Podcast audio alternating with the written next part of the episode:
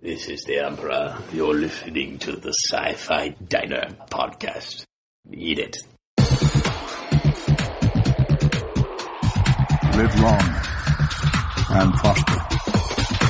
Bad feeling about this. Tired of turning away from the things that I want to believe in.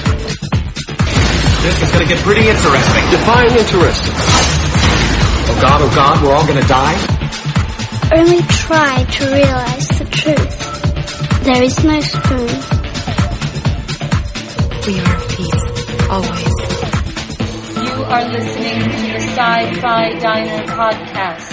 And now, from the end of the universe, bringing you the latest in science fiction movies and television shows, here are your hosts.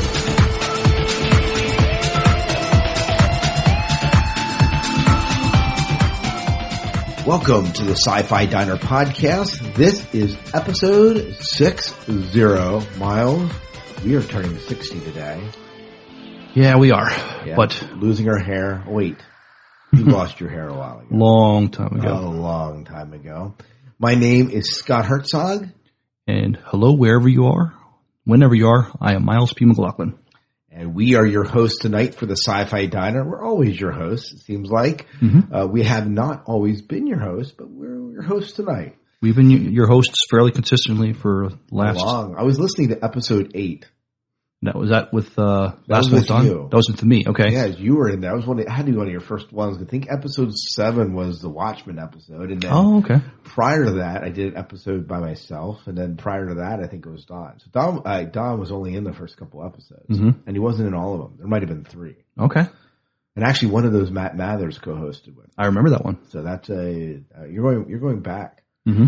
uh, and I was just amazed. I was listening to it and said, I said, you know, back then, I, I often think back in my mind that the qualities of the shows have gotten, you know, in, increased, but we pretty good quality back then. I was uh, pretty impressed with what we were doing back then. What happened? No, I'm just kidding. no, some good stuff, Mm-hmm. and uh, some interesting way of introing the show. Talking about uh, the history. Yeah, talking about the history, Mhm. the history of it.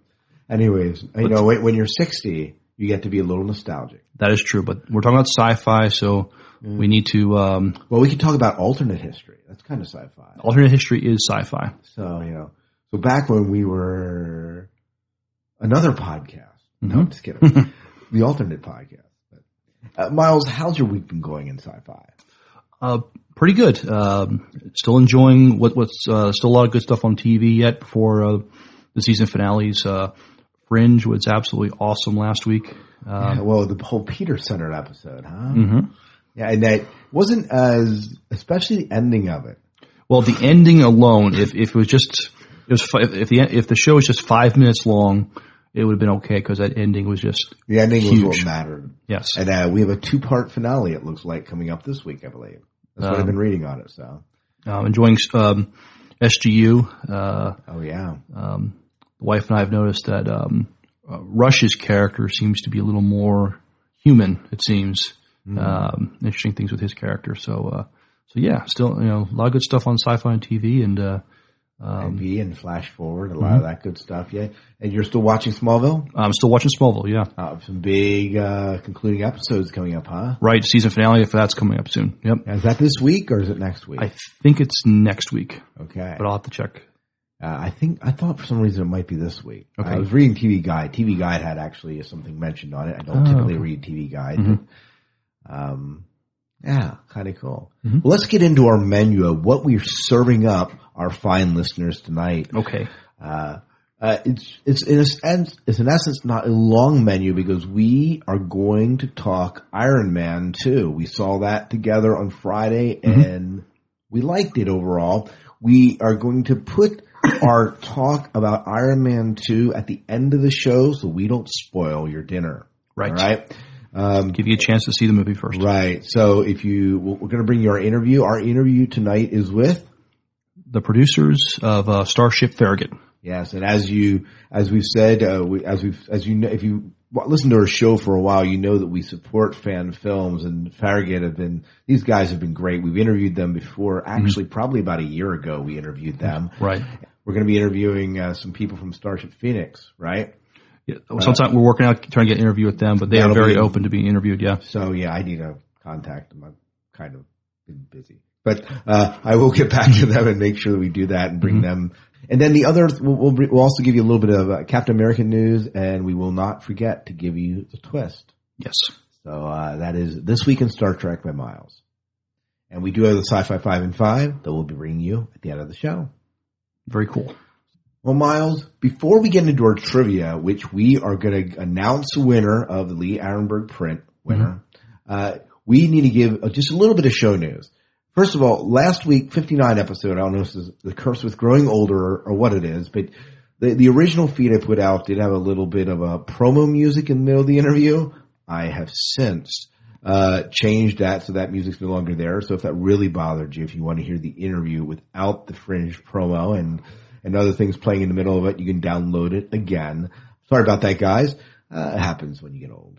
Well, editing is not an easy thing. So, um, you know, the fact that most of the shows sound flawless, I mean, it's it's not a huge deal, It's a um, it is a long process. right? So, I spend a I spend a good uh, three four hours editing the show. Mhm. Yeah, it's uh from from the when we when we're done recording, that's the easy part. right. So, that, but then after anyways, work begins. Yeah. So uh, thanks for those of you who let me know that that was in there, and thanks for everyone that is still listening to the show, and uh, we appreciate you guys tons. Right. And uh, we actually had some uh, Chris, our good friend at Subspace, plugged us again, right? Yes, our friend Chris uh, on on he uh, plugged us and he plugged uh, our friends at Checkspace. So we kind of had um, podcasts around the same time. So Very cool. Mhm. It was always cool to get some promotion, and we uh, we would encourage you if you have not done so, check out Chris's website at Subspace Communique. Is it subspacecommunique.com? th- that is correct. Yes. Oh well, I, I'm good. Mhm. I'm good, Miles.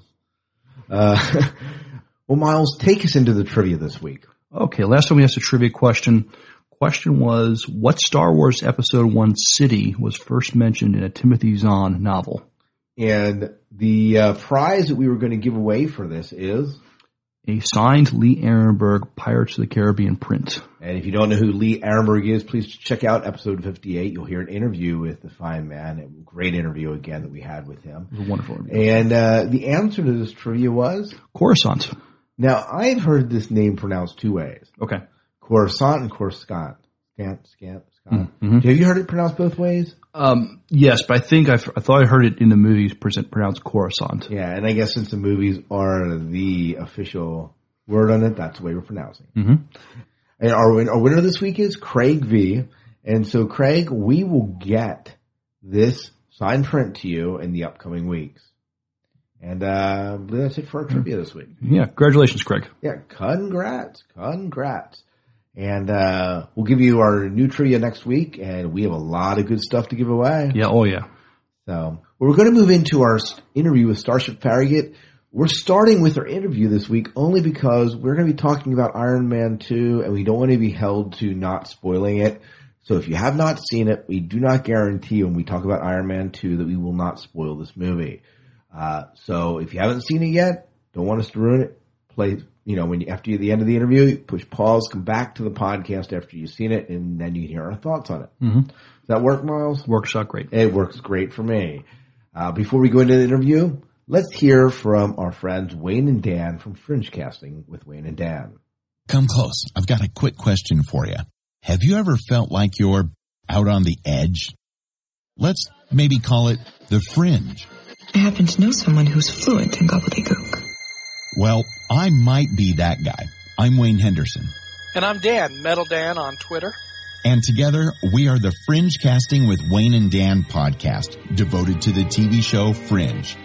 Check out Fringe Casting at mediavoiceovers.com slash fringe, also in iTunes, the Zune Marketplace, etc.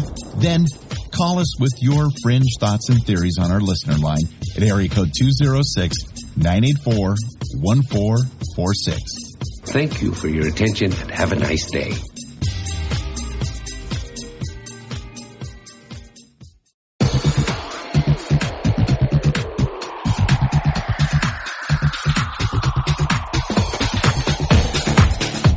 Welcome back to the Sci-Fi Diner podcast. Miles, we have a phenomenal interview tonight. Right. Uh, when we got to Farpoint, um, we uh, saw the guys at uh, the uh, Starship Farragut table. Um, John Broughton and uh, Mike Bednar, the producers uh, uh, and actors for um, Starship Farragut.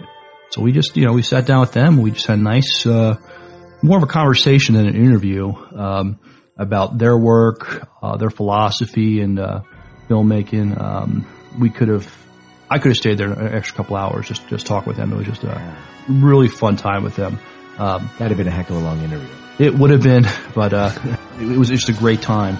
But th- but what also is uh, happening is um, we talked about their work in um, in doing uh, you know episodes in animation. Well, just this just today they released uh, Act Three, parts one and two of uh, their episode uh, "The Needs of the Many."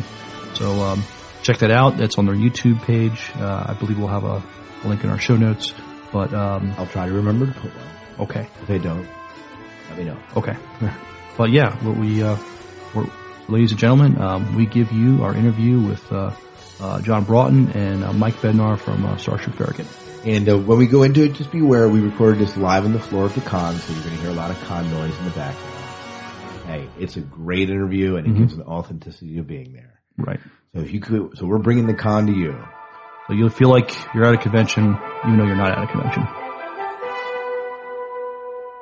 Captain's log. Stardate 6050.5. The Farragut has been ordered to the Chorus system to locate the USS Azrael under the command of Captain Aaron Glenn. The Azrael was investigating the recent discovery of some unusual alien technology deep in uncharted space. Just three days into her mission, all communications with the Azrael ceased. It is our mission to uncover the reason for the communications disruption and to offer any assistance that may be required. Captain, I have a ship on intercept course approaching at warp 6. Identification. A Federation starship. NCC 517. It's the USS Azrael, sir. Well, uh, we're here, Miles, with uh, Starship Farragut, right? So, uh, guys, well, at least part of the crew is here, and uh, why don't you go ahead and introduce yourselves, and then go from there. Okay. I'm John Broughton. I'm the executive producer. I'm Michael Bednar, uh, another producer. Very cool. Well, tell us what is going on. And we, we interviewed you. What? It's been uh, a little bit less than a year ago, I believe. And uh, at the time, um, I'm not. The animated series had not come out yet. but It is pretty shortly, even all that. And so much has happened in this past year. Little. What's been going on with that? Well, we've been we've been focused more on, in addition to the animated episodes, which we've been that was pretty much the focus for the year, um, getting two animated episodes out. We and, and that was something of a crossover from live action to animation. We've been focusing on completing our sets, the bridge primarily. So um, that, in a nutshell, is what's what we've been doing. Um, right now, we're looking at scripts for what we plan to film this fall. We plan to get the sets completed by the summer, and um, in addition to the second animated episode, releasing that probably next month, we are working to finish just passing through, which we did a few years ago, but we didn't like what we had put together. We we did complete it. We showed it at several conventions and, and public screenings, but we didn't. Um, it wasn't available for public ex- access. We, so, we got good reviews on it, but there are some things in it, technical things that we didn't like, so we decided early on that we would not release this, but go ahead and refilm it at a later date. And so uh, we put it out there uh, to go ahead and get it refilmed and, and started that. Yeah. Most of it is done. Uh, we've got two scenes, the uh, the opening and the uh, uh, final shots to do, and that will be done late March, and that'll be complete, and then into post production.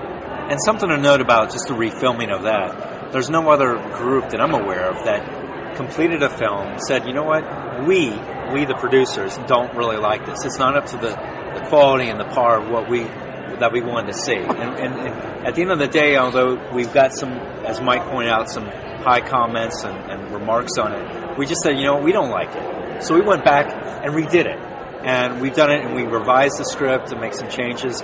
And now I think this episode, when it does come back out and people see it, and we may even include the old one so that people can see the before and after, and do the Kind of like comparison. special features type thing. Exactly, and be able to say it. And so we've we've um, we've always strived for quality and putting out good episodes, good stories, um, good quality films, and um, That shows an integrity of your work. You know, uh, you're the guy that said meticulous detail, right? Yeah.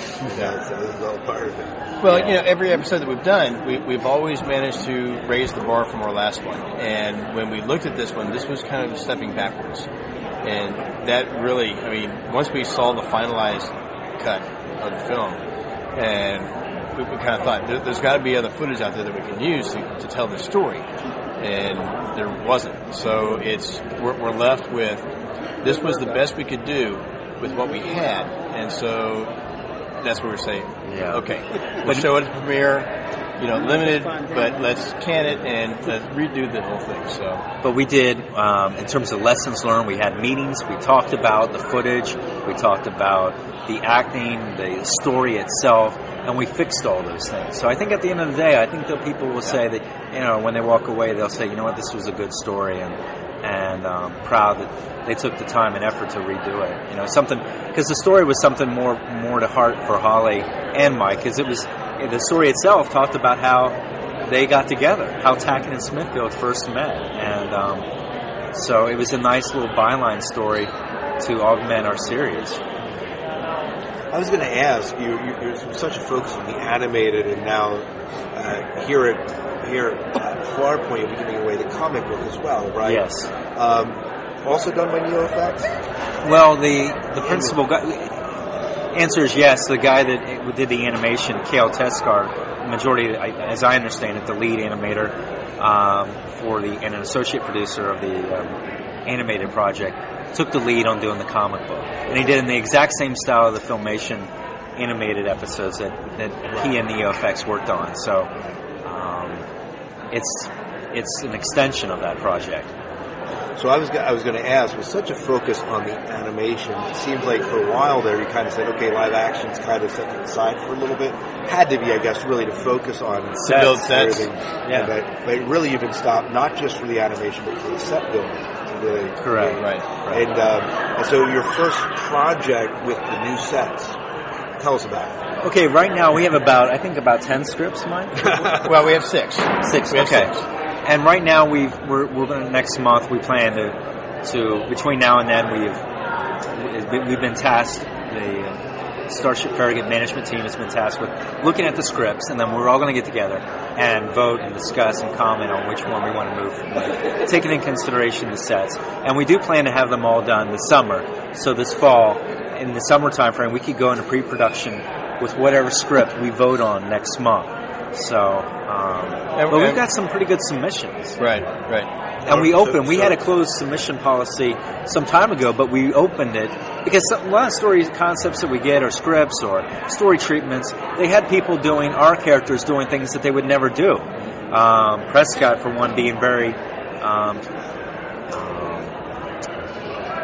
what do you call it? He- Militant, combative. he was being very um, um, he wasn't in line with his character who was Right. very much by the book very respectful um, and he was doing things to the senior officers that just wasn't nature and, and things with Carter and Tackett and Smithfield there was like don't you we put we felt we put enough content out there with you know three and you could say four films for those that have seen just passing through the first version and then we have animated and and some other stuff we felt there was enough content that people should recognize so we reopened the policy and we've got some some good stuff now so we're going through and we'll be making a determination and we're trying to augment our management team with some other people um, Dawn Callens, who you just met briefly a few moments ago, she's been loosely involved in our project. She may be a director. Um, now, who is she for people who've never? Oh, Dawn Callens is known for her work with her and her husband Shane Felux.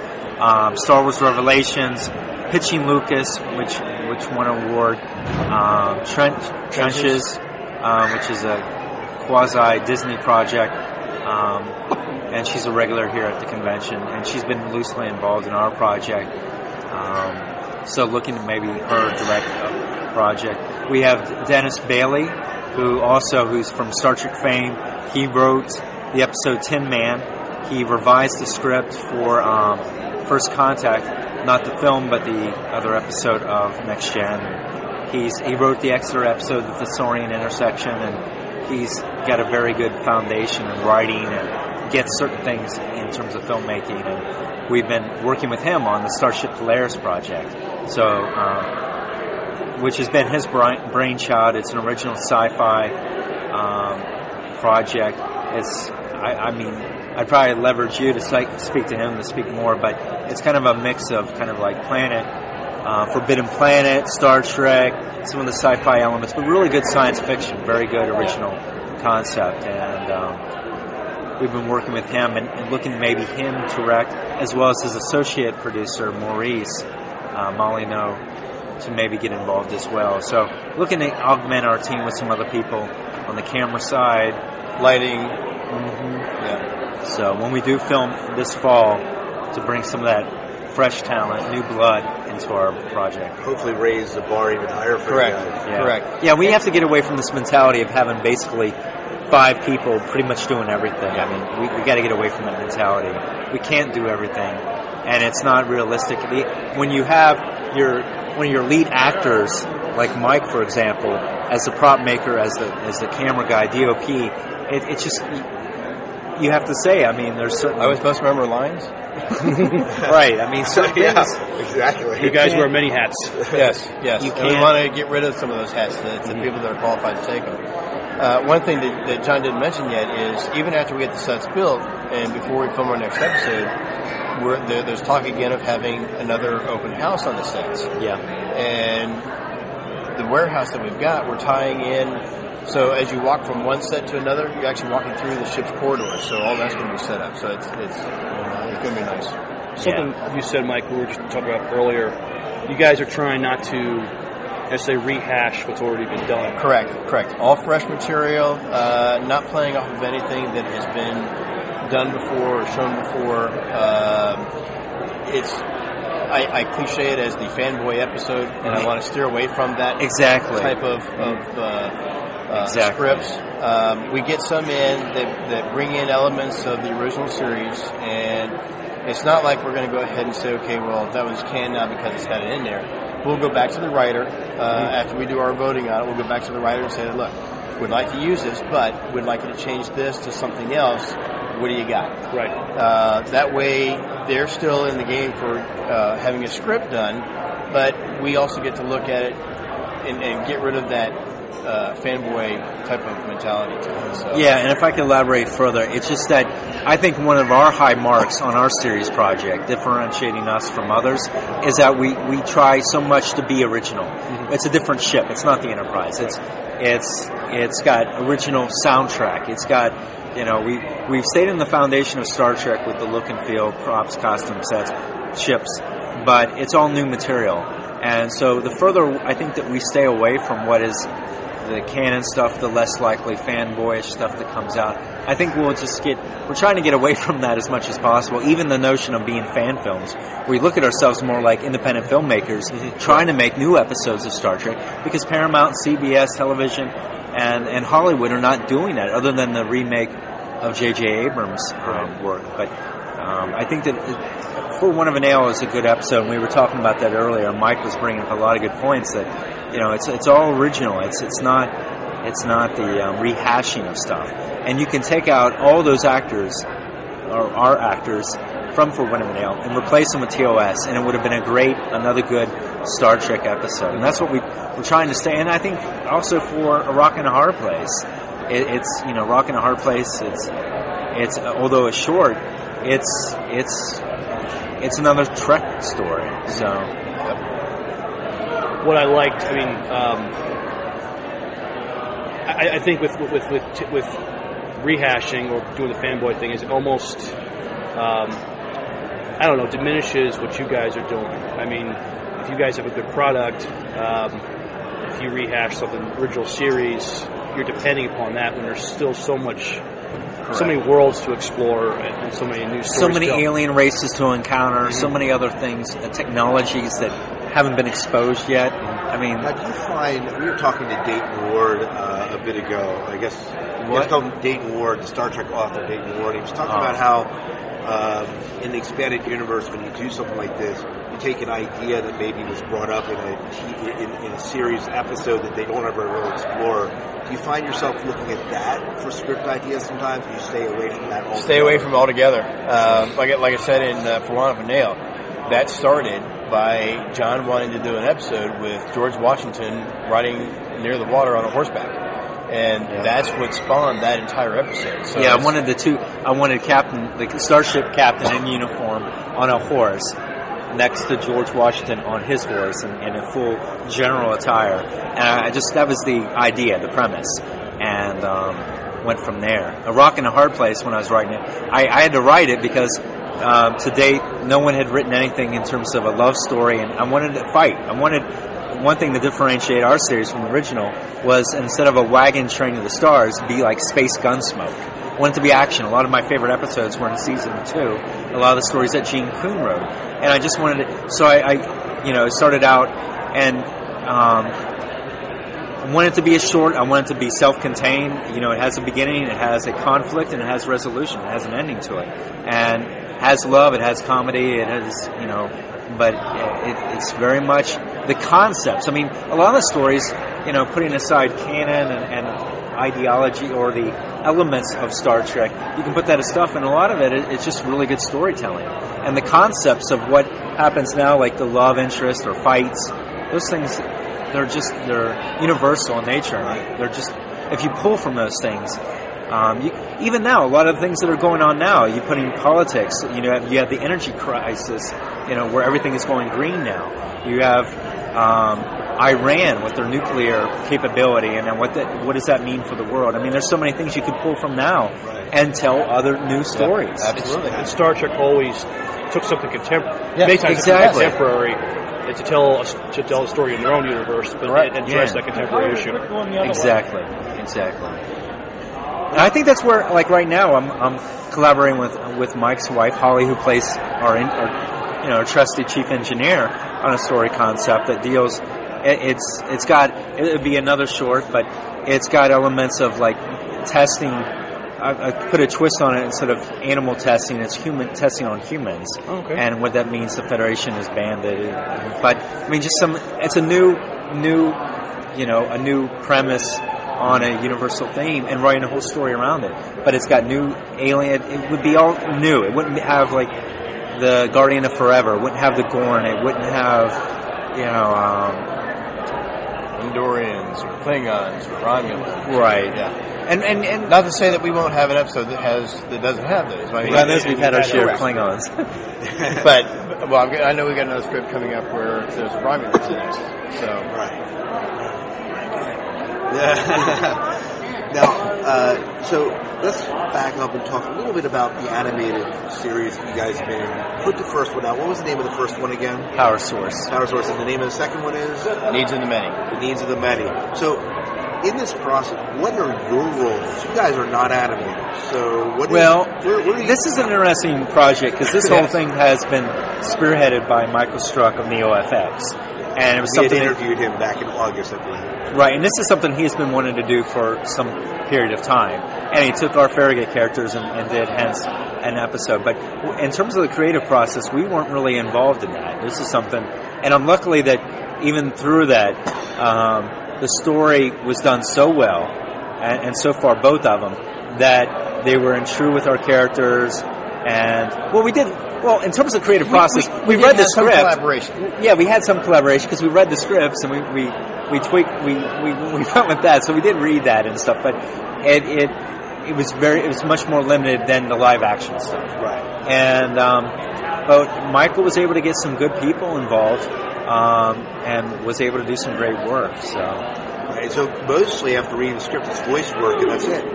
Yeah. And uh, you getting shots in your face, right? Correct. And and not to disparage, the one thing that a lesson learned that I from the first one was that I think I underestimated the level of acting and rehearsal, or at least script read-throughs and rehearsals, just on the animation. I mean, the voiceover work. And I, I was like, ah, you know, I mean, I remember reading how, you know, William Shatner read lines with a tape, you know, one of those big clunky tape recorder devices sitting on the toilet and reading lines. And I just kind of, I I think, I bring that up because the, in my mind, the level of work that I thought was needed was would be minimal, and that's not true. And I think that you'll see from the needs of the many, at least some of the voice work, for at least for me, I'll speak for myself only, was Well, I, I concur because it's you're, you're not able to convey with body language what you're doing on screen.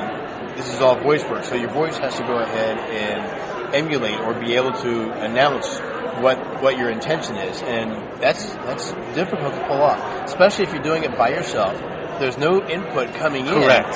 and you know you, you've got you know Mark did a great job of, of directing us to try to get the information from us, but the the initial uh, uh, dialogue that we had presented was not done with Mark. It was actually uh, done uh, with Paul, and the direction there wasn't a lot. I mean, we gave lines, and, and fortunately for us, the audio there was some noise in the background, so we got to redo it. But we also got to hear some of what the other actors had done, and that kind of said, "Hey, we can react we to can- that. Yeah, we can do this. And so we went back in, and, and even after giving uh, a few iterations of a single line and sending that off to Michael Struck, uh, Michael would come back. That was great, Mike.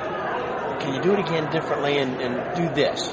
And so he'd change the line altogether, and I'd go back in, do that line, and do several iterations of that, send it back off to him. So we did this, and this would go on for three or four times before we finally got the line not necessarily the way it was written in the beginning, but the way it now fit into the episode. And so it was e- even the script that we have right now. If you look at the script and you try to follow it, way off. It is it is evolved into its own thing, and so as we went ahead and gave the lines, it's it, that part has evolved as well as, as the characters come. So, but it's, it's a lot difficult, a lot more difficult than you know. Did, did Michael write the script? Uh, Michael and uh, Jack Trevino. Oh, yeah, Michael and wrote Jack. Uh, the Needs of Many, and Tom Scott wrote the wrote Power Source. Power Source. And, and Jack Trevino, he, he, he directed uh, Gods and Men, and didn't he write a couple He- he wrote of Gods yeah, I and, and Deep he? Space Nine, I think he did. He did quite a bit of Yeah. work writing for them.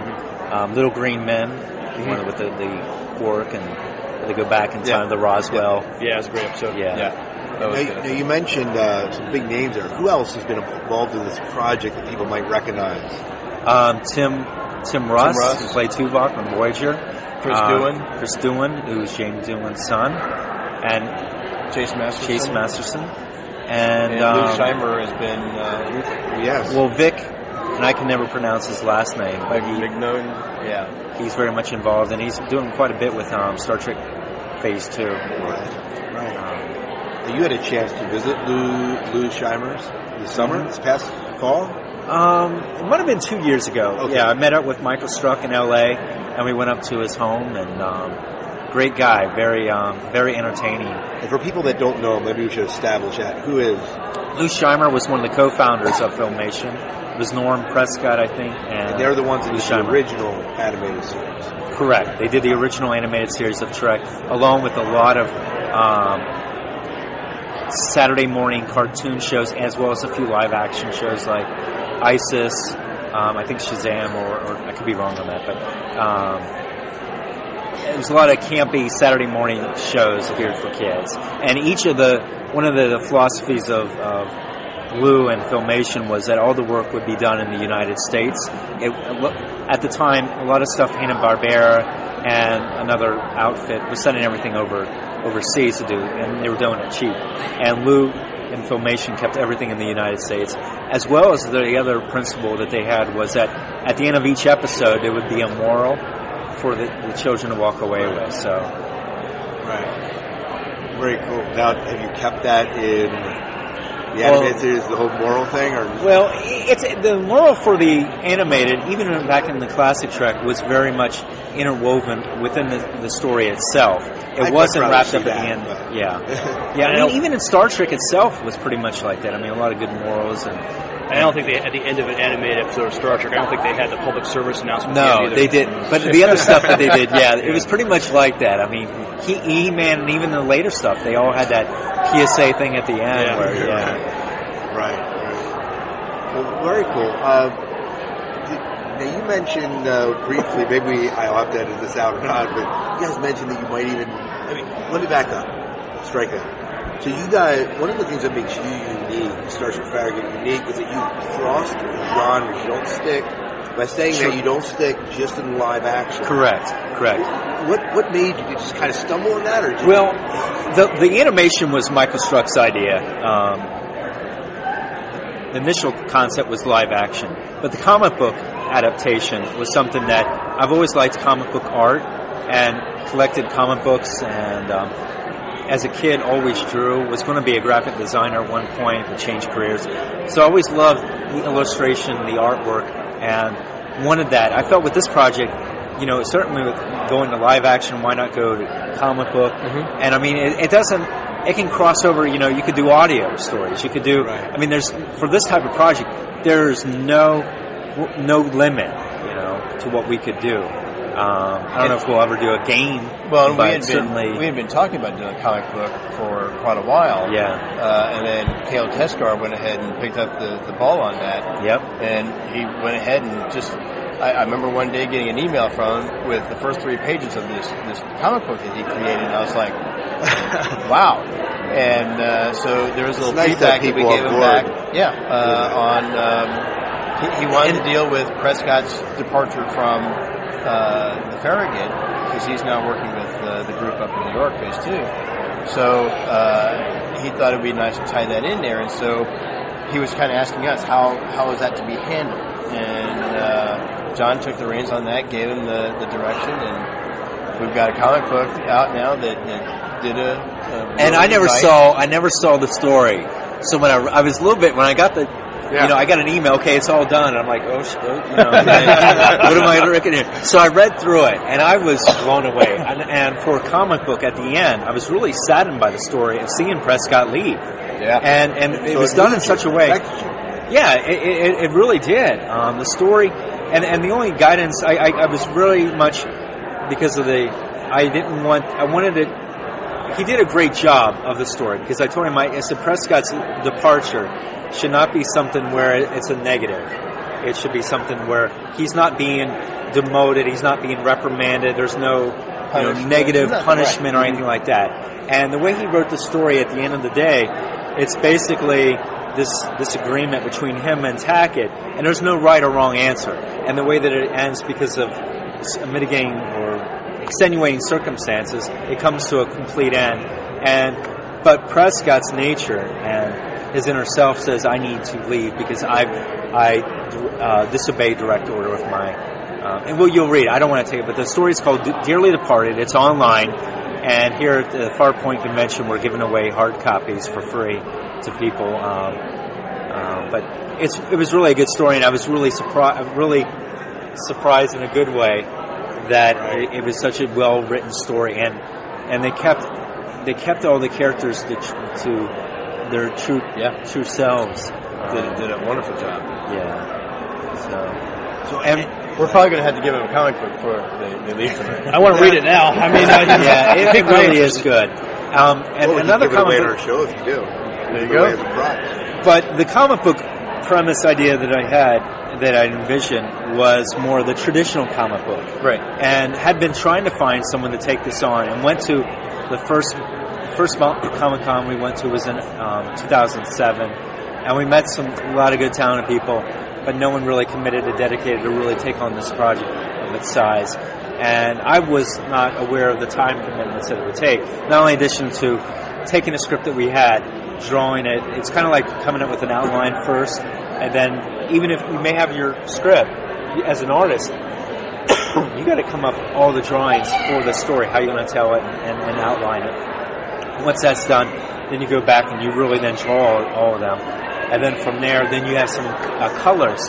do all the coloring of the artwork. And so we're still working on it. But Jerry Bennett is a guy in Oklahoma City who came to the convention, looked for some some project he could gravitate and grab a hold of, and he's already done all the outline drawings, and he's now working on that. So you should see something soon with with the new traditional type of comic book. But um, this one is great too. I'm, I'm, I'm just saying that this this new version which is being done of Hair of the Dog, which was a story that Mark Hildebrand wrote, and um, it'll be more in the traditional. It'll have his style of what these characters look like. And when will that be due? When, when do you? Um, he's got all the outline drawings done. He's now working to finalize them, and we weren't able to get it done for this, but we should have them done prior to um, shore leave.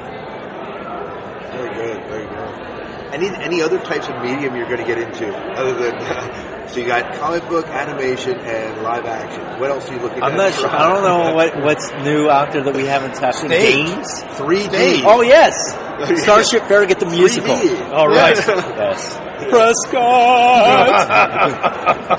I mean, you're right. Starship Farragut the musical or, or something, a theatrical production, yeah. But you're also helping uh, another uh, uh, independent film uh, group get their feet off the ground, uh, Starship Polaris.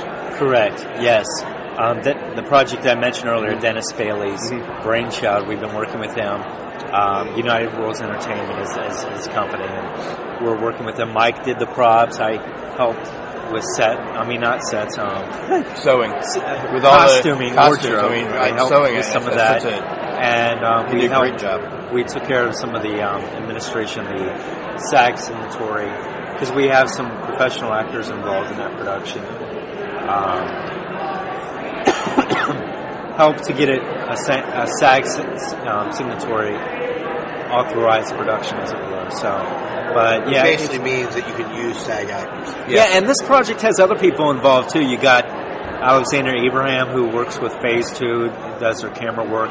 You got Paul Sieber, who's worked with us, works with Phase Two.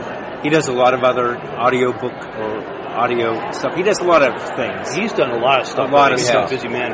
And you got Gina Hernandez from Star Wars Revelations. She's done a lot of professional acting. You see her um, um, Law and Order episodes. Um, Okay. Nurse Jackie, a lot of you know Fringe. She's done a couple episodes of Fringe. Um, so she's pretty much that out there. Yeah. Nick Cook from Star Trek Intrepid. He's involved. He's a friend of mine on Trek Space. So you got a lot of, you know, like I was saying earlier, that you got a lot of these outfits. You have to work together, and certainly if you're not making any money, you got to be able to work together and share the resources because it, it could just it can bankrupt you in a heartbeat. yeah, I'm sure it could. And- And, and- especially when you're looking at quality. I mean, you're, I mean, especially the quality of what you put out there. Well, tell you, you mentioned your stage or your area is in Georgia, right? Your warehouse. Correct. Uh, tell us a little bit about what's been going on there. You've been refining sets, right? That Yeah, I'll let Mike speak. Well, we're, we're, we're, we're building sets right now. We're still in uh, construction phase. Uh, captain's quarters is done. Um, we've got uh, uh, turbo lift set done. We're about 80% complete on the transporter uh, room. All the sets are being tied in uh, with corridors. Uh, the bridge for our initial filming is going to be about a half or three quarter, no, quarter bridge. Something. well, it'll enough be to go between a quarter to a half a bridge. right uh, to go ahead and accommodate the initial uh, script that we've got for the next one. Um, and as we go on, we'll be able to keep building on that and, until it's a complete 360. Um, what we've got done so far is the the, uh, the main upper deck area. The captain's chair is done. The, uh, the nav hub console need to be detailed out. Um, to start building off the uh, the back wall, the, trans- the turbo lift, and the uh, the consoles. And then we've, we've already got the wood cut out. It's just a matter of starting to assemble this stuff. So, So when this is all done, I'll be able to go down there and it'll be like walking onto the starship. Yeah. And I know that authenticity is very important to you. What are you, what are you doing? You tell me a little bit about what you're doing to. Uh, There are- give us- or give us an example of. Uh, everything has to be exact. Uh, anybody who knows me, uh, Does that include exact materials and everything? Well, if, if I can find the exact materials, yeah, I'll use them. Um, un, un, un, there's a, an unfortunate thing that I had found the uh, the rocker switches for some of the control panels, and I never thought that we'd actually start working on our own. So I had given my last bit of supply to the group up north, Phase and phase two, and so they don't make them anymore. They're gone. So now I've, I've sent uh, one of my survivors out to my brother who's going to cast it in uh, rubber. We'll have resin knockoffs done, and we'll use those for ours. So uh, it, it's, it's not the exact same thing, but it's going to be so you can't tell. You won't be able to tell from film. I mean, that's, Painted up. you'll know, done. but Yes. no one else, and everyone Correct. listening to the podcast will know, but no one. Correct.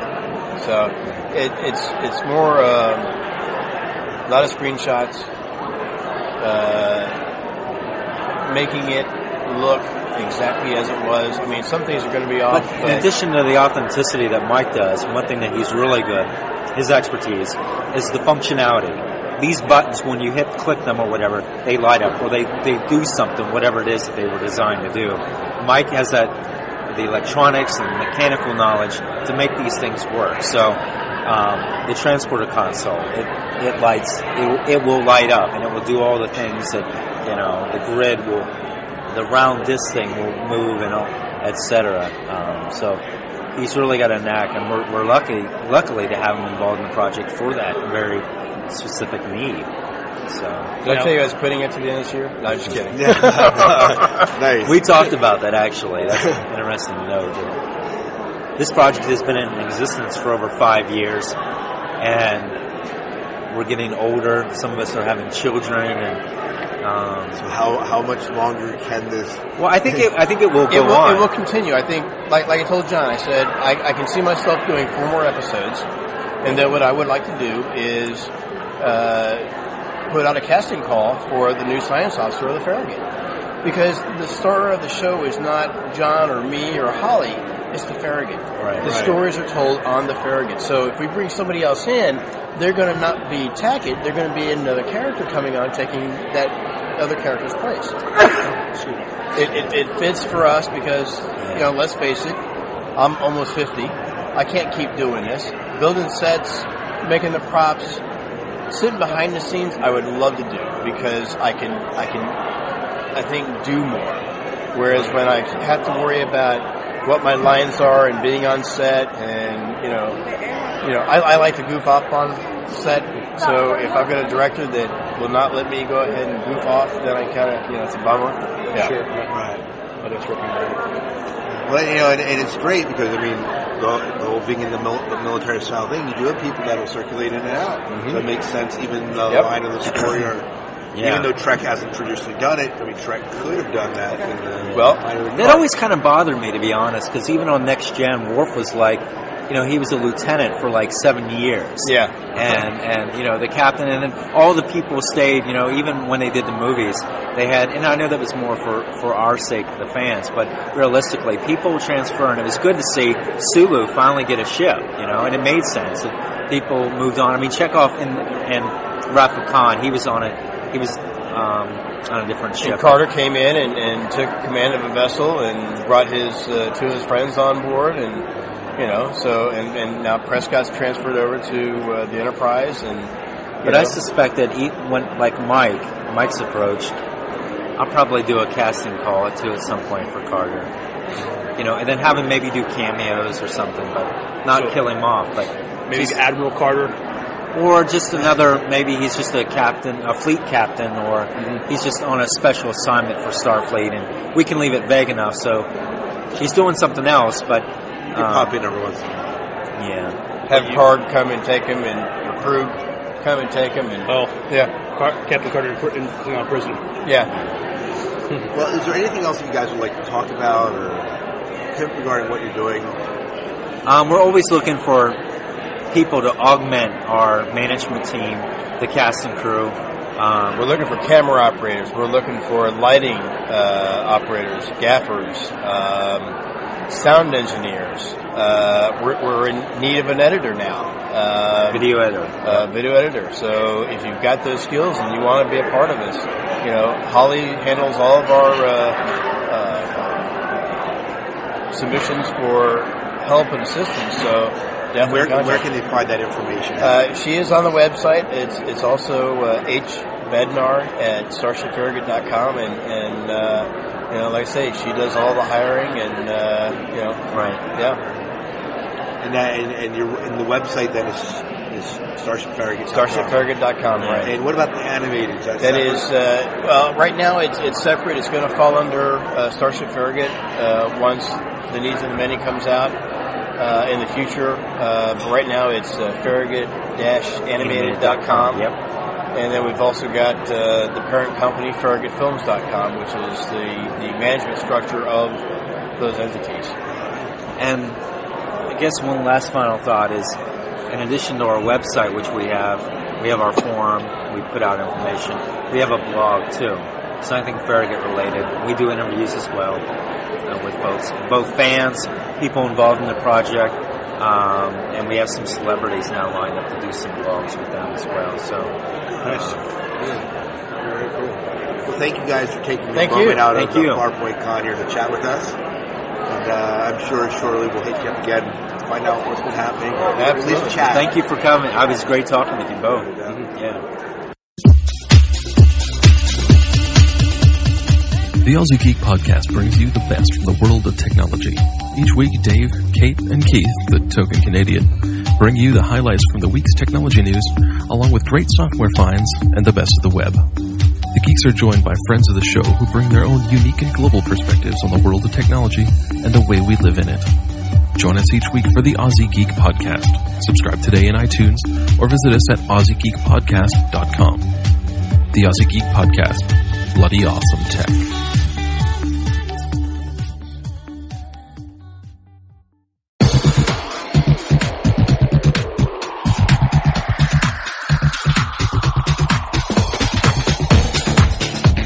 Welcome back to the podcast. We hope that you enjoyed our interview with Starship Farragut. The guys there, uh, again, Miles, like you said at the, or, or at the beginning, these guys are just really genuinely nice guys. If you ever get a chance to meet these guys at a con, it is well worth it. Right. You'll pro- you might walk away with a, a free DVD of uh, some of their past work. Yeah, it's it's all donation based. Mhm. It really is. If you get a chance, you know, donate monies to their cause. It's it, they, they're really putting these together out of the goodness of their heart.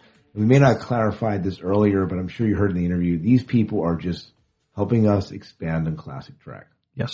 Good, and good, uh, good way. the, to the put classic Trek universe. Mhm. So, uh, and you just heard from our friends in Australia. You know, Dave Gray from the Aussie Geek podcast. Dave, Kate, and uh, oh, I forget the other guy's name. That's part of it. It's going to kill me. But uh, if you are looking for something geeky to listen to, especially geek tech, this is a podcast you want to check out. Definitely. Well, Miles, our dessert tonight. You and I recently saw a new movie That we did. that we did, and uh, it was a good movie. We saw Iron Man 2. I enjoyed it very much. Yeah, talk about a really fun flick. So, uh, what was your expectation going into this movie, Miles? Well, um, I heard a little that from critics that this was not as good as the the, first one. However, I went in. I, I you know I, I I was I was cautiously optimistic, and I wasn't disappointed. It was great action, uh, very you know funny dialogue. You know this is this was a feel good action movie, and you, you need those once in a while. And if you're looking for you know, you want to be entertained real well. And Robert Downey Jr. is a great actor. Um, I thought he did really. I mean, he was born to play Tony Stark, and um, so um, I, I enjoyed the heck out of it. I. I, I thought. I don't think it was. I think you and I talked about this. It, it complements the uh, first one real well. I don't. You know. I, I I can't see both saying one one is better than the other. It just seems that this was just, you know, like you said before, it, it complements it. Yeah, you know, and I went in cautiously optimistic. I knew what the critics were saying. Mhm. I knew what I'd seen in the trailers, and uh, you know, the trailers, the trailers for Iron Man Two did not wow me like the trailers for Iron Man One.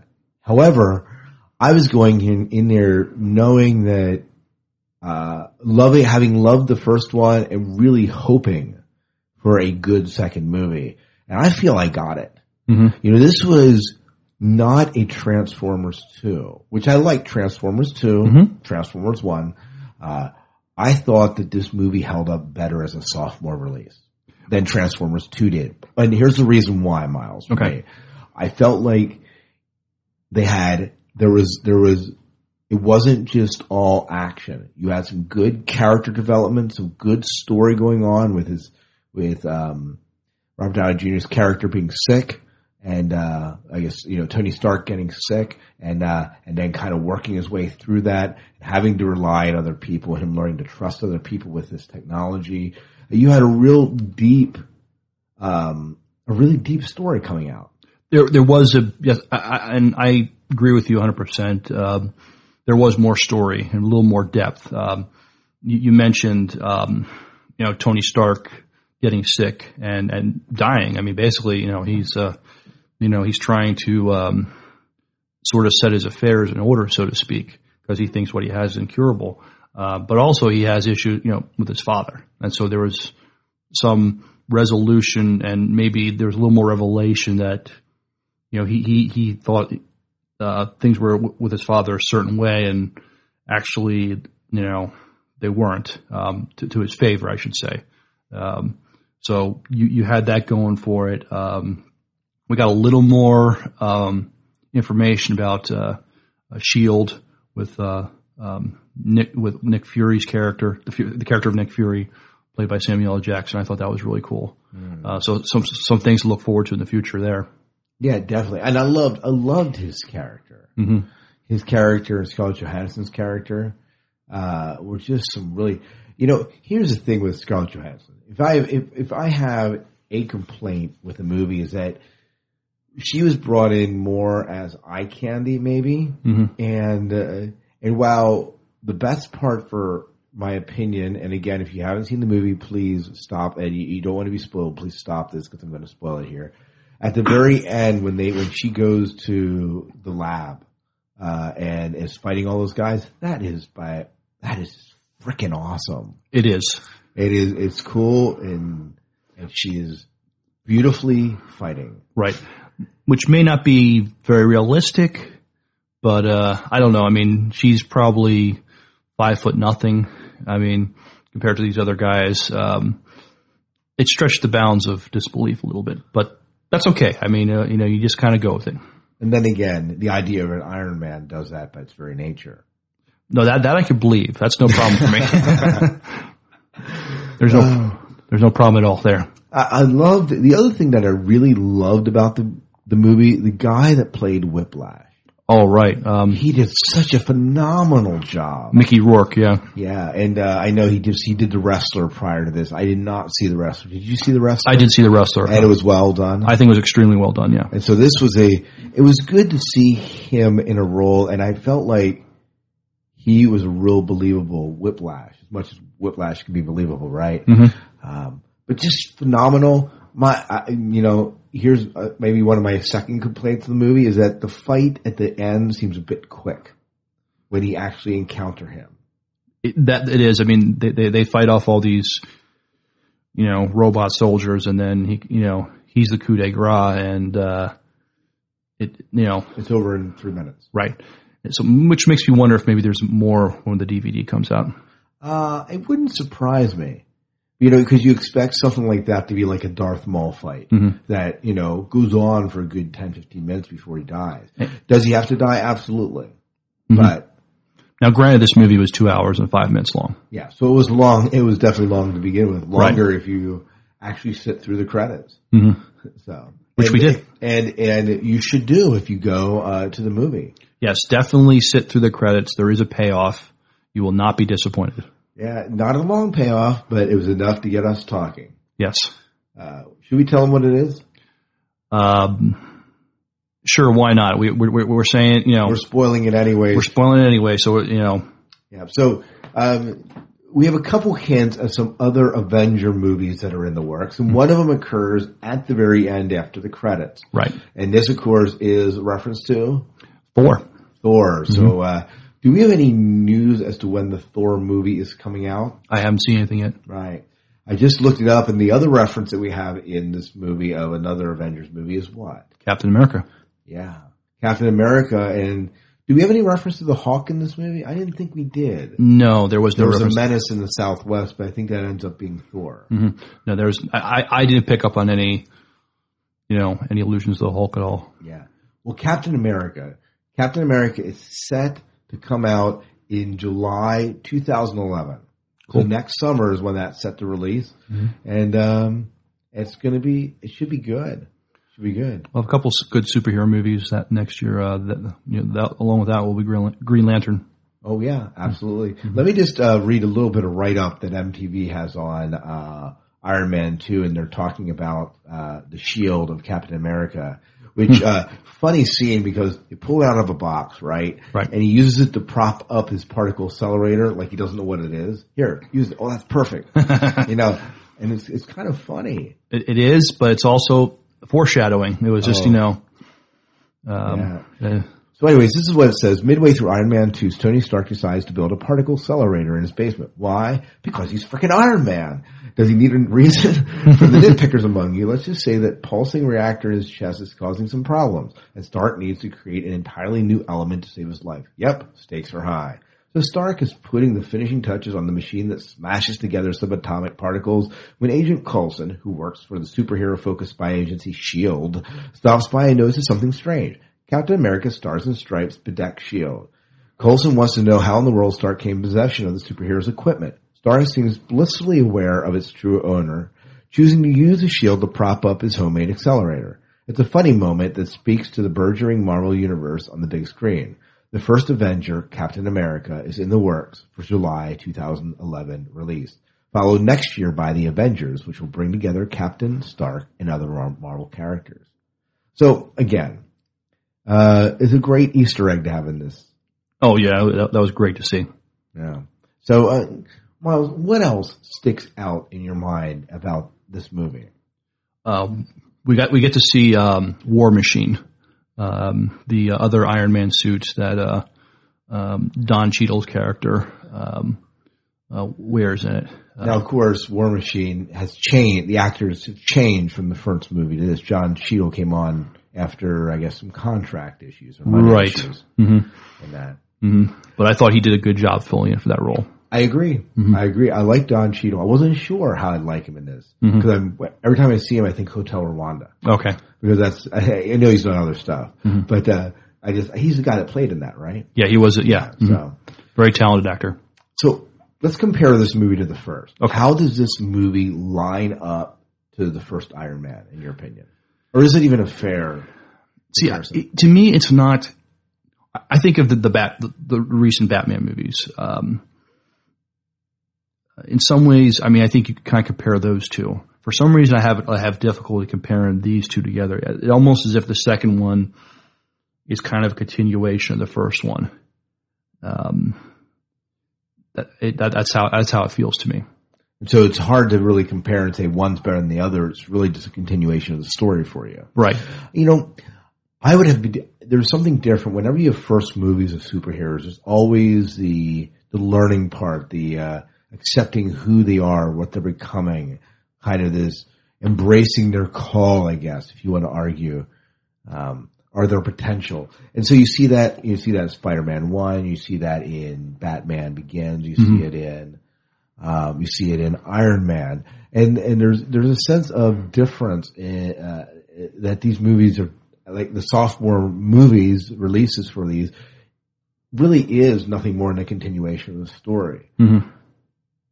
I think that there are different things about each one that I like. And I think I have to see Iron Man 2 again before I really make that judgment. Hmm. Um, but I wouldn't mind seeing it again. yeah. Well, so tell me about so the critics going into this were kind of giving this meh, Mhm. you know, saying some people are saying it's good, it's not terrible, it's not bad, but none of it was really, wow, this is an awesome movie. hmm I wonder if, if if people's expectations are just too high. Um, I mean, we get so much in our movies now. I mean, movies are so big, big budget now. Um, they could do so much more with the special effects and everything. I, I think maybe people's expectations just get too high, and then it, and then it clouds their uh, um, their evaluation. Yeah, I, I didn't agree with him. Mhm. I think No. this movie, out of out of a five star rating, this movie probably four and a half for me. Me too. I, I enjoyed the heck out of it. Um, I was not disappointed at all uh, when I saw it. The guys we were with too just really genuinely enjoyed it. I think the people in the theaters really. I think everybody had a good time when I watched it. Yeah. And what more can you ask for from a movie, right? Mhm. Uh, so we talked about we we talked uh, I guess a little bit about some of our highlights already. But were there any moments that were real wow moments for you? the real wow moments. Um, I thought when towards the end where Stark's competitor uh, shows off. That's Hammer, right? Hammer, yeah, exactly. Yeah, that's it. Uh, reveals his um, his Robo soldiers, and I mean, uh, they were impressive looking. And then when War Machine comes out, I mean, you know, that was you know that and the, the battle between I, you know Iron Iron Man and and those those Robo and the drones, right? The drones, yeah. And uh, that was a very impressive uh, battles. That know. was a good. That was a good fight. Right. I liked that. I liked the whole appearance of that. And yeah, that that that was a wow moment. Mhm. I agree with that. Um, I'm trying to think of a wow moment for me. I think, I think him flying over the whole compound was kind of was kind of a wow moment. Mhm. I mean, we obviously had the wow moments that are you know linked into the Avengers, but you know, I uh I did like the courtroom scene. I wasn't sure I was going to feel about that, but that was funny. the courtroom scene was was uh, yeah, that was just you know just just uh, good fun there uh, between. Uh, um, I'm trying to remember the guy who played the senator. He's a, he's a famous comedian. Oh yeah, hmm Um, yeah. I don't know, but uh, peop I mean, when you see him, you'll recognize him. But but the um, the banter between him and and uh, Robert Downey Jr. was uh, was, was good. Yeah, and I thought the effects were tastefully done in this movie, not over the top. And you know, we commented on this after the after this. They could have you know done what every other movie's been doing lately, and, and that's been pushing 3D in, into it. This movie, to our knowledge, has not been released in 3D. I'm not sure how 3D would have enhanced this movie. I don't think it would have really, you know, added much to it. Um, I think three three D has become, you know, it's it's the new bandwagon now. Um, but I mean, it really worked well for Avatar. Um, we'll see how it works for other movies. Yeah, definitely, I, I would agree with that. And uh, and we did see some good trailers that would definitely work for Avat- uh, Airbender. I think would definitely work well with uh, 3D. But, Right. But whereas um, A Team probably not. No, but uh, still, A Team looked pretty cool. It did. It did. And uh, this is the first time I really. I mean, I saw uh, a small trailer for it earlier, but this is it was kind of nice to see the A Team trailer here. I think it's making, you know, I mean, when I first heard the idea of the A Team as a movie, I, I thought, you know, I mean, I enjoyed the show when I was a kid, but the idea of it as a movie I thought was kind of lame. But then uh, I saw the, the first trailer, I was like, this might not be, be totally terrible. And, uh, And this trailer just kind of confirms that. Although Liam Neeson as his characters, whenever I see him, I think of something just a bit more regal. I think maybe this is my whole Star Wars premise here. Someone that's a bit more posh than the character he's playing. hmm well, it, it, it's not a movie without Liam Neeson. I mean, uh, he's just an, I don't know how many movies he, he's in, but, uh, uh, but I, I think, you know, there's a lot of naysayers with the A team, and I think, uh, you know, this, this has changed a lot of people's minds. I mean, a lot, of the people in the, uh, the theater seem to react well to the trailer. Now, were there any moments in Iron Man? Let's talk about this. Any moments in Iron Man that you were like, "Wow, these was this is not a wow moment." Um, any parts you did not particularly care for? Now, granted, we're, you and I are seeing a superhero movie about a man in this armored suit that flies around and fires laser beams out of his hands. Um, so by that we, token, we should have no problem suspending our disbelief. Right. But but one area that I thought was a little bit of a stretch was the his suit in the suitcase. That, oh yes, I thought that's asking a lot of me. Um, that you know this this this this uh, it's, it's granted it's not the same suit he normally wears. It's like a portable version of it, but the fact that it can you know had a lot of the same capabilities, I thought was was really stretching the bounds of disbelief. I thought that one of the things was a bit not a wow moment or dis, disbelievable for me is when when Whiplash gets crushed up alongside the wall by a car, Right. walks away from it unscathed. That that's yeah, that's another one. you know, he's I'm like because he doesn't he didn't seem to have a lot of leg armor on. Now maybe he does. Maybe I have to go back and rewatch it. But it just seems like when they hit him that he was just kind of crushed and knocked out. We're talking about the race, right? Yes. Well, he doesn't have much in the way of armor on at all. It just seems Well, it's all under his outfit, but it, most of it's just those those those whips he has and whatever is powering them, right? Mhm. So uh, yeah, the fact that he was more seriously injured from that, um, yeah, that was another. Uh, he, he he should have been seriously hurt, Yeah. to say the least. Yeah. Mhm. What did you think of Hammer as a villain? I mean, kind of the pawn villain, not the uh, Whiplash. Obviously, is a real villain here, but kind of the pawn villain here. What did you think of him? He was all right. He was more of a plot device. I mean, I, I guess. I mean, uh, I thought um, I, I didn't see a lot of. I mean, I think they maybe that's one area maybe the film didn't succeed is his hatred uh, and jealousy of Tony Stark. I, um, I thought more he was just a plot device for um, Whiplash to uh, do what he what he was going to do, but um, but they, they implied that you know he was that that Hammer had you know his um, you know his, jealousy issues with uh, Stark. Yeah, and Sam Sam Rockwell is the guy that uh, plays him, and he of course has done tons of other stuff as well. Mm-hmm. Uh, trying to think, what other stuff have I seen him in? He was in Frost Nixon. I think that's one maybe the. Uh, oh, he was in um, Moon. That one, uh, Sam Rockwell's Moon. Okay. in- uh, they, they were talking about it in independent circles, an independent sci-fi Mm-hmm. uh, one. So he's done stuff like that. So Mm-hmm. And Hitchhiker's Guide to the Galaxy. Well, okay, I didn't know he was in that. Zaphod Beeblebrox. I don't remember that.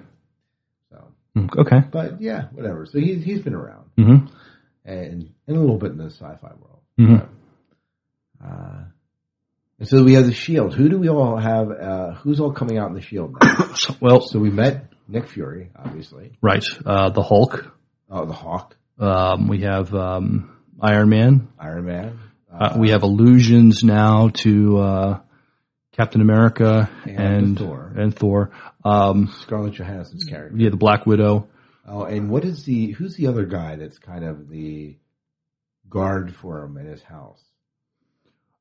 Oh, uh, um, you mean um, Tony Stark's guard? Yeah, the Happy something. No, the guy. Yeah, the guy kind of watches over him. Oh, that guy. I know who you're talking about. He's the one who who uh, found. Oh, Cla- it's Agent Coulson. Mhm. And what is and what is he, what is he in the Shield? He's maybe he just works for him. Yeah, I don't recall. I don't remember him in like in the any of the animated. Uh, no, but he's supposed to be in. Uh, he's, in all. He's in all of his Iron Man, Iron Man Two, Thor, Nick Fury, the Avengers. So he's coming up. He'll be coming up. I Okay. forgot there's a Nick Fury movie coming out too. Very cool. So that's I did forget about that. Okay, well let's wrap up our review of Iron Man. Anything else you want to say about Iron Man? The effects. Effects were very good. They weren't too much. I thought. Um, uh, I, I thought they did what they needed to do and just look cool. Blow stuff up. See Iron Man fly around. What about ACDC? Uh, ACDC music was a nice touch. I thought that you know uh, worked very well. Right. So is this movie worth seeing in the theater? In my opinion, yes. Absolutely yes. Mm-hmm. I would agree with that. A resounding yes. hmm And uh, and how would you rate this movie? Oh, pick a rating system and I'll follow it. If we say five stars, um, I'll give it four stars. Yeah, you give it four stars, Mm-hmm. and I, I'm up there. It's is it the best superhero movie I've ever seen? I don't know, but it's pretty darn good. Mhm. Pretty darn good. It's definitely one I would rent in Blu-ray to see again. It was cool as we saw it in, in a packed house, and so there's just something about seeing it with a, a, a large group of people. We just all enjoying it together. Yeah. Um, Whereas when we saw Star Trek, Yeah, for some reason the theater wasn't that filled up that night. yeah, I don't know. It- but uh, you know, Iron Man did really well this opening weekend. Uh, domestic totals as of May 10th, that would be yesterday, it earned 137 million uh, dollars. That's domestic, and uh, I don't know if I have far. Oh, it's earned worldwide 332 million. Actually, closer to 333 million dollars worldwide. So it's at least I would assume movies now cost about at least 100 million to make. So it's probably at least made what you know, it, you know, it, it recouped everything, and now it's it's making money. And this is just the first weekend, so Yeah. And I don't have the uh, cost of it right here, Mhm. we can assume there's at least a hundred million to make. but absolutely. Mhm. Well, Miles, why don't we take it in? Let's go ahead and wrap up the show here. Okay.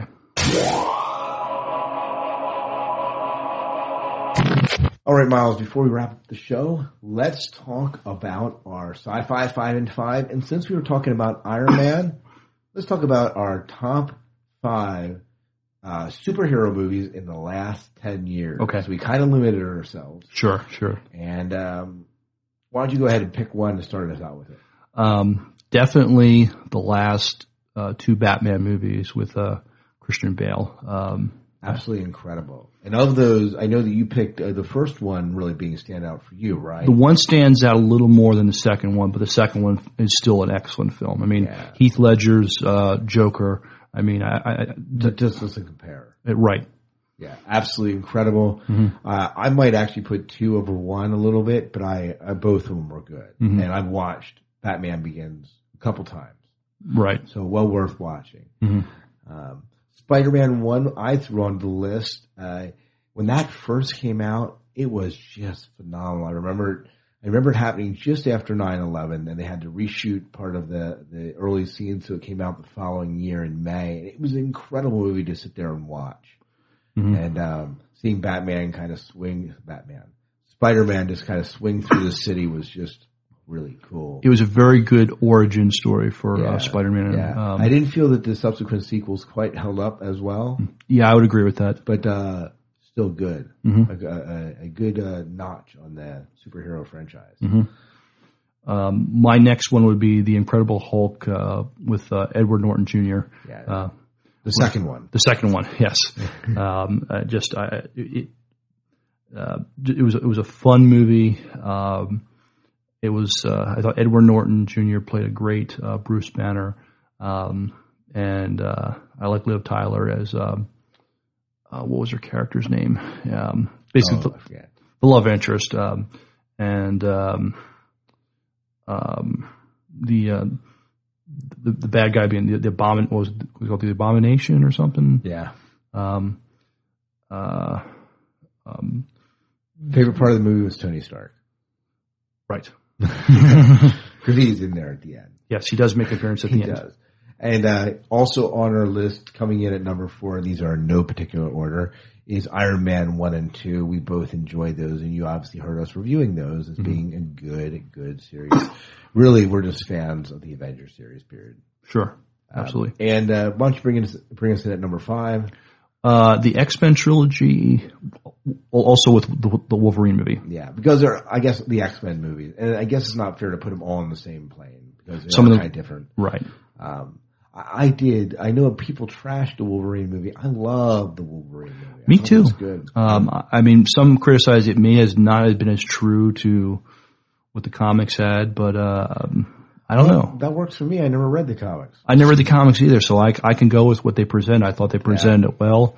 Um, I thought the um, the conflict he had with uh, Sabretooth um, was uh, um, was very compelling, very interesting, um, and um, I liked watching him throughout the years. I mean, uh, the the opening with him and Sabretooth fighting in the wars, you know, throughout history was just was was great. Yeah, it was Mhm. definitely, and the fact that they're brothers, pretty awesome. Mhm. Well, uh, that's our sci-fi five in five. Okay. If you, our listeners, want to share your sci-fi five in five, go ahead, send it to us by an MP3 file to the sci-fi diner podcast at gmail.com, or you can DM it to us on Twitter at sci-fi diner.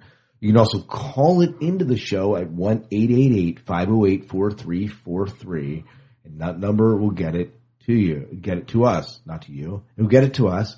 And we would love to play it and share your thoughts and your top five, anything or top worst anything on the show and uh, that'll be great. And you can obviously uh, call into those same numbers and email us your thoughts on Iron Man Two when you get a chance to watch it. Let us know what you liked, what you didn't like, what you agree or disagreed re- with us. That's fine. And uh, off of any other news you want us to talk about, any TV shows you're watching, we want to hear from you. And I believe that's about it. Where can they find us, Miles? On the we web? we are we are on we have a, a uh, Facebook fan page. Yep, Sci-Fi Diner podcast, I think it is. Mhm. So we encourage you to join. We need one more member to 75. Oh, you could, you, you could, you, you could, you could You do can it, folks. You can do it. And you can find us on sci-fi diner podcast.com. That'll obviously take you there as well. Mhm. Miles, you are on Twitter. Yes, I am. My handle is Son of Worf at Twitter. And I am Hertzog, H-E-R-T-Z-O-G on Twitter, as well as Sci-Fi Diner. And I believe those are all stats. Yes. Well, Miles, why don't we wrap up the show? Okay. Well, folks, it's been great. Till then, good night and good luck. We'll see ya. Ah!